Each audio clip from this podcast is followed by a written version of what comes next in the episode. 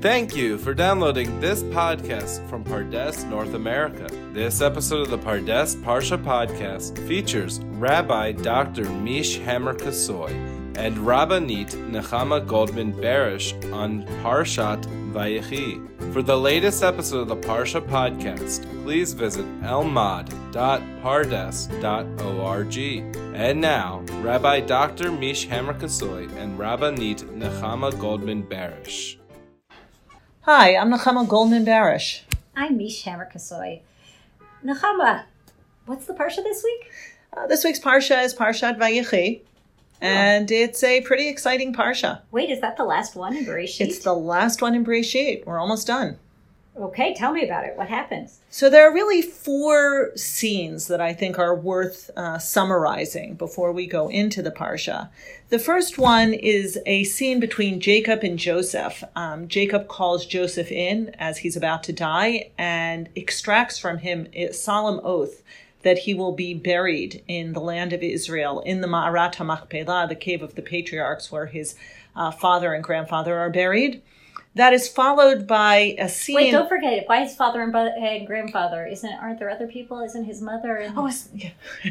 yes. Of course, his uh, his mother is actually not buried there, but his father's wife Leah, the concubines Bilhah and Zilpah, his grandmother Rivka, his great grandmother Sarah, they're all buried in the cave. Wow. So let's call it the cave of the ancestors. Excellent suggestion. Let's bring back the women. Um, and so Jacob and Joseph then have this, you know, really final moment where Joseph um, asks his father for a blessing. He brings his two sons with the hope that his father will give them a blessing as well.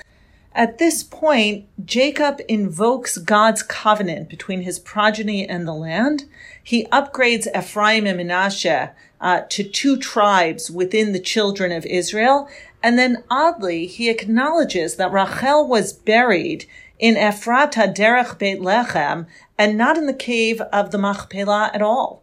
Well, that feels really relevant because he because Jacob's making this big ask of Yosef. You know, like you have to take me all the way from Egypt to uh, to Hebron, but you didn't bother taking Rachel, you're my mo- my mom, just from Beit Lechem to Hebron.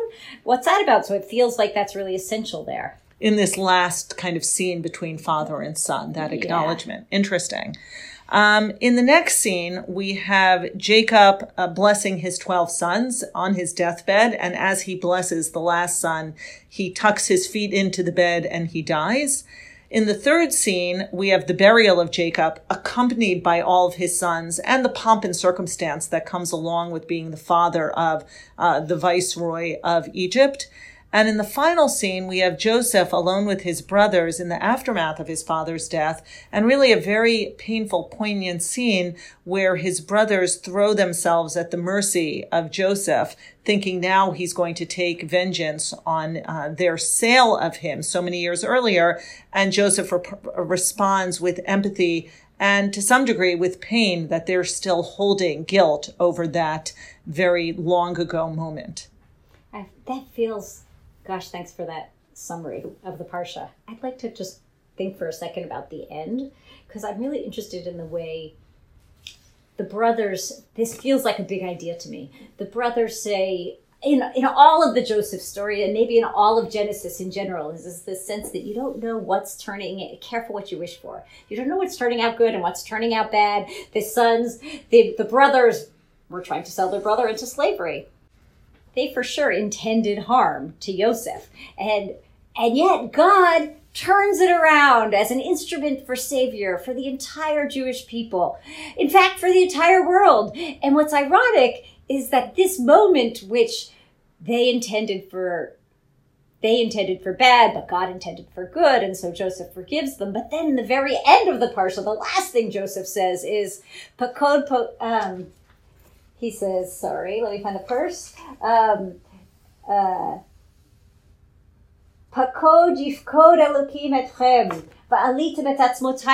He knows that God, that, that we're in trouble. You know, it's like God, God intended for the good, but we actually have ourselves in a big pit because what's coming now is slavery, and we're sort of ending on Joseph is the viceroy, but it's and it's going to end up bad, and so we have this complex sense of we don't know what we're as whether we're getting something good or we're getting something bad. Everything has a good side and a bad side, and it reminds me. I like find myself thinking about prayer. You know, like we have the chutzpah to. There's so much chutzpah in prayer. The idea of like, let me show up, God, and tell you what I need. I need, I need rain. I need understanding. I need health. I need, and I need a shidduch. I really want things to work out with this guy. And who says that I know which guy it should work out with? Don't I trust God to figure it out better? And so you've got two things going on in this end of the parsha. On the one hand, things coming out good. On the other hand, God having a plan. And we don't really know where we are on the plot, depending on where you're looking. Are you reading narrowly or broadly? Is it coming out well or is it coming out poorly? And we don't have control and we don't know. So I think that really um, manifests itself well also in the blessings.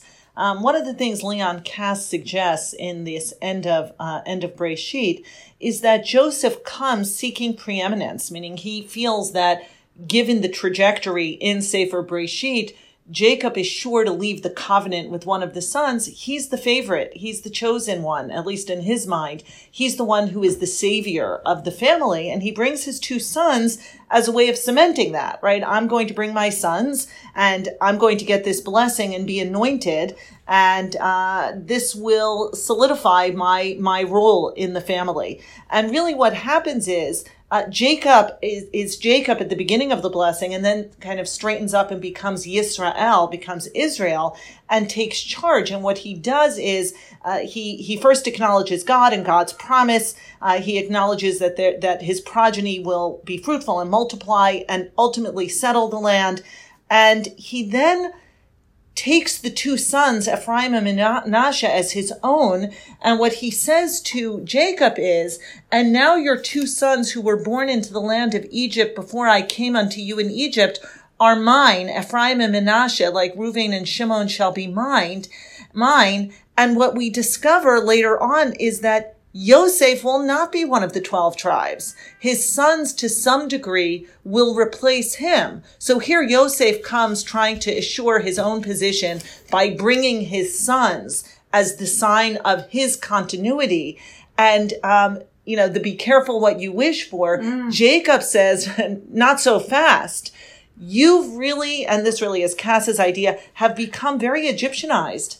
And you're going to be you're going to be in Egypt, and you represent a culture and a land that will not be uh, will not be representative of, uh, of the world that will be in the future when God takes us out. And uh, but your sons will, your sons will continue my covenant, and so um, that must have been very painful to recognize he was on one hand getting what he wanted, but not in the way he wanted. And of course, Jacob doesn't choose one child to be the preeminent child. That works in there so well, but it's so different than the way than the midrash that I've been reading, which is sort of sees this as a big prize for Joseph. But you're like, but really, in some ways, it's also a punishment. It's, we really have no idea whether things are what's for the best and what's for and things are complex. It's not a binary, I guess. Right. And I wouldn't I wouldn't use the word punishment, but maybe a consequence or that Joseph doesn't have the clarity of vision that Jacob, as he's approaching the end, mm-hmm. has after years of uh, living the complicated and difficult life he's led, his understanding of his children and his understanding of uh, where perhaps the covenant is going to go in a way that Joseph, very much mired in his presence, does not present does not have. Mm, that's so interesting. But there's something powerful about how even Jacob doesn't have that much vision.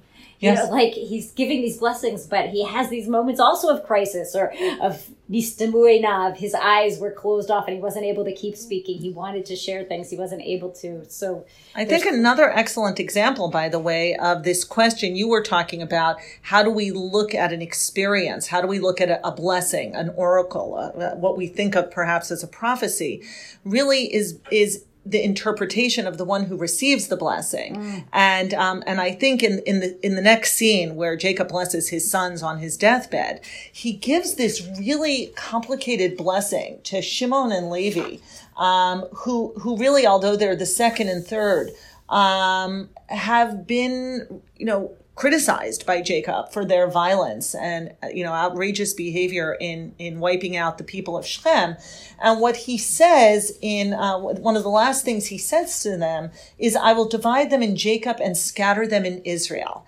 And what happens? Wait, in, I think it starts like this: like, "Cursed be their oh. anger, for it was fierce, and their yes. wrath, for it was cruel." Yes, That's thank just you. like a reminder to all of right. us to behave. yeah, Arur apam, very, very right. It starts mm-hmm. off with so much uh, strong emotion, strong negative emotion, and um, and yet what happens because this question of do we have control, don't we have control, uh, is it preordained? I, I think that we have a lot of choice in the matter. And what we see happening to Shimon and Levi, I think, speaks to what I'm trying to say, which is that Shimon really does fall into obscurity. He will become swallowed up into the tribe of Judah. He really to, for the most part, will disappear uh, in the period of the kings, whereas Levi will be scattered in a totally different way. Levi will be scattered because Levi becomes um, part of the leadership, part of the government. They will become the, the tribe of priests who will ally themselves with Moses and go out and wage a holy war in order to defend God's name and God's oneness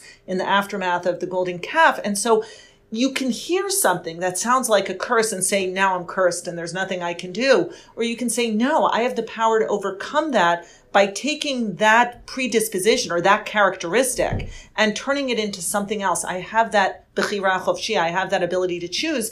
And they're scattered around Israel because it's true, they don't inherit, but they are the leaders wherever they are and they represent God's Shekhinah. Uh, in the in the temple and and among the people, and they continue to bless us you know, every wow. day in the land of That's Israel, every so week. Powerful. So one, they Shimon and Levi, if I understand you correctly, get the same blessing, but they yes. hear it differently and mm-hmm. then translate it into the world. One in sort of very tragic way and the other in a really blessed way. Exactly. So How you receive powerful. it, what you do with it is up to you. Oh my gosh. Wow. I that can, can I bring another example like yes, that? Yes, please. With the um the thinking about in the I I'm I always feel so connected to Rachel and to Kever Rachel in particular, mm, and yes. the um, it feels so tragic. And I see that look, the midrash that I I know the midrash that I was referencing is different than the one that you were referenced than the than the reading that Leon Kass had, but the um that Joseph was going was he was prepped and ready in the Pesikta Rabbati. He's prepped and ready and waiting to go in to Yaakov at the end of days, and he's got a few claims. And his claims are he wants a ble- he wants the bechor, he wants the blessing for his kids, and he wants to do something about his where his mother is buried. And he's really sitting heavy with my mother is how could you have done that to my mother? So what I love about that, Meesh, is that um, the midrash often astonishes me with a certain psychological insightness, right? Insightfulness, this awareness that Joseph is carrying the death of his mother very heavily on him. He was a very young man, young boy when his mother died. He sees his mother buried in kind of an isolated area away from the family, and he brings that to his father. Yes, we throughout our lives we bring that baggage from our childhood, especially if there's a tragedy. So please continue. I'm yeah. eager so, to hear what you oh have my, to say. So he's feeling really bad, and it's clear that Jacob is also feeling really bad. He keeps apologizing, like, "Oh, I did this bad thing. Rachel died on me, and what was I going to do? And I buried her in Beit Lechem." And it feels like there's all this guilt, both on the part of Joseph and on the part of Jacob around the burial, and yet God, Jacob wants, Rashi raises this, you know, Joseph wants to move her to the cave of the ancestors, to Machpelah, and and it can't happen because God has spoken. And it turns out we only find out later in Jeremiah, but uh, in in the book of Jeremiah we find out that Rachel had this had her burial in that separate place had tremendous destiny. And if I can tell the story quickly, mm-hmm. um, when the Jews in the book of Jeremiah, Jews are going out in the Babylonian exile and they're going past Rachel's grave. And at that time, the Jew, the the pain is so hard. The angels, first the angels are calling out to God, God, you've got to do something about this. And then Abraham is trying to beseech God on their account. And then Yitzchak and Yaakov, Moshe gets into the act. Everybody's in the act and begging God to avert this evil decree, which is so painful to the Jewish people and to the heroes of our tradition. And God says, stop. Gzerahi milfanai. This is this is the way it's going to be. And they Shamya, and when they hear that, they sat um, and cried. And Al Bavel Sham Yashavnu V'Gam Bachino. At that moment, when God says, "Sorry, that's the way it's going to be," they sat and they started to cry. And at the same time, they're crying also Kafza Rachel. She also jumps up and cries as they're like going out of the land of Israel. And she jumps up and cries and says, Oh my gosh, God, you're jealous about a little bit of Avodah Zarah? A little bit of idol worship? Do you know what I endured? Um, for my, to, in terms of giving up my own personal jealousy and sharing my husband for the, for the sake of my sister's honor, and tried to care so much for my kids. I, how can you, where do you get off God in behaving with jealousy? And God starts to cry too and says, okay, I promise, shavu banim ligvulam. I hear you. Mani kolech mi bechi. God, I, God says to Rachel, stop crying. I hear you. Um, so I think shavu banim ligvulam. So well, hold on, let me just yeah, finish sure. and then I'll let you, the, the, mm-hmm. that there's this sense that Rachel is, on the one hand, something bad happened to her that she's that she's being buried separate from everybody else, and everyone hears it in this really really heavy way. And it turns out that her crying actually turns out to be the redemption of the Jewish people, and that God has even planted her there so that she could do that to foil God's plan of exiling the Jewish people, which was God's plan.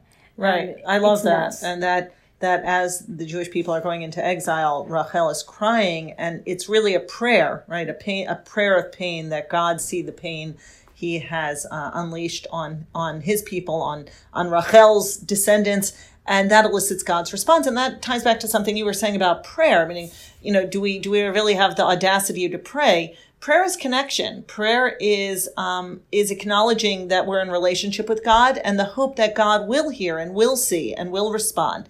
And I think that so beautifully exemplifies that, right? That idea that Rachel's prayer of all the characters mentioned in the Midrash uh, that you cited, they're all masculine until you get to Rachel. Rachel's the only feminine, and she's crying for her children, a mother heartbroken, crying over the mm. pain of her children, the loss of her children, and um, and that's what elicits God's compassion. And so uh, I think that speaks so well to uh, the the relationship or the framework of uh, of what we hope to bring when we pray, which is something from within ourselves that will that will you know kind of travel upward and will elicit a response to, from from God, but also from from within ourselves.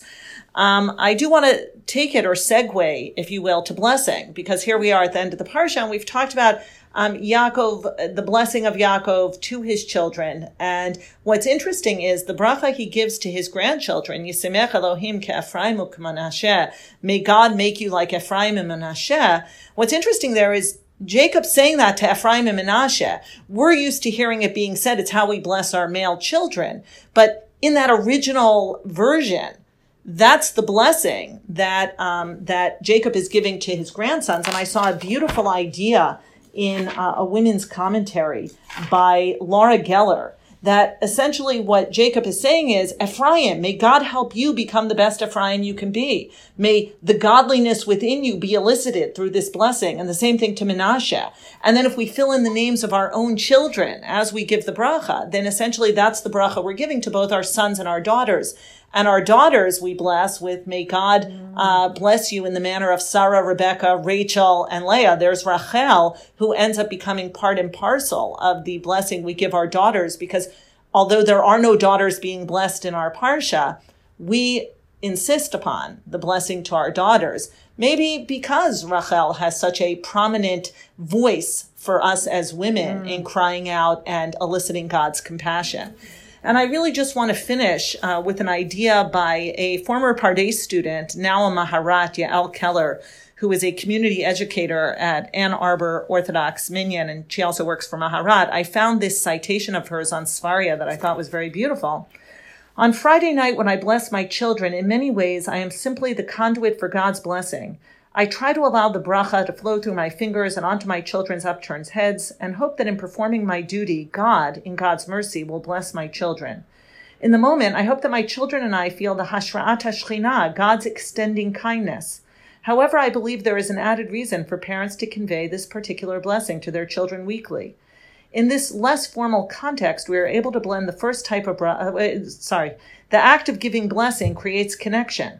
I want my children to know I share those hopes and visions of protection, kindness, and peace, and that together we may spend the week working in partnership with God to achieve them. Oh, what a beautiful ending. Thank you so much for that, Nechama. Gosh, this conversation was so rich. Can you just summarize for me in a couple of sentences what what I can bring to my Shabbos table from years?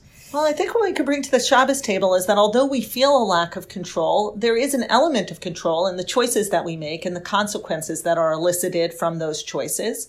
In addition, what we sometimes see as good might have a darker side to it, or what we see as darker, bad, might have a goodness to it. God knows we don't always know what lies, uh, uh, you know, in the future. However, again, all we can do is try to live our lives with the godliness that we bless our children with, and hopefully that we feel blessed with as well. And finally, the power of blessing, the power mm. of blessing in creating the connection between ourselves and the previous generations as we look onward to the future. Wow, what a what a balance between bitachon, v'hishtadlus, trust in God, and uh, and and also full participation. God will take care of everything. We're not in control, and that's not going to stop us from doing our damnedest to make sure it all comes out for the best. So may it be in the coming week. Shabbat Shalom, Nechama. Shabbat Shalom, Meesh.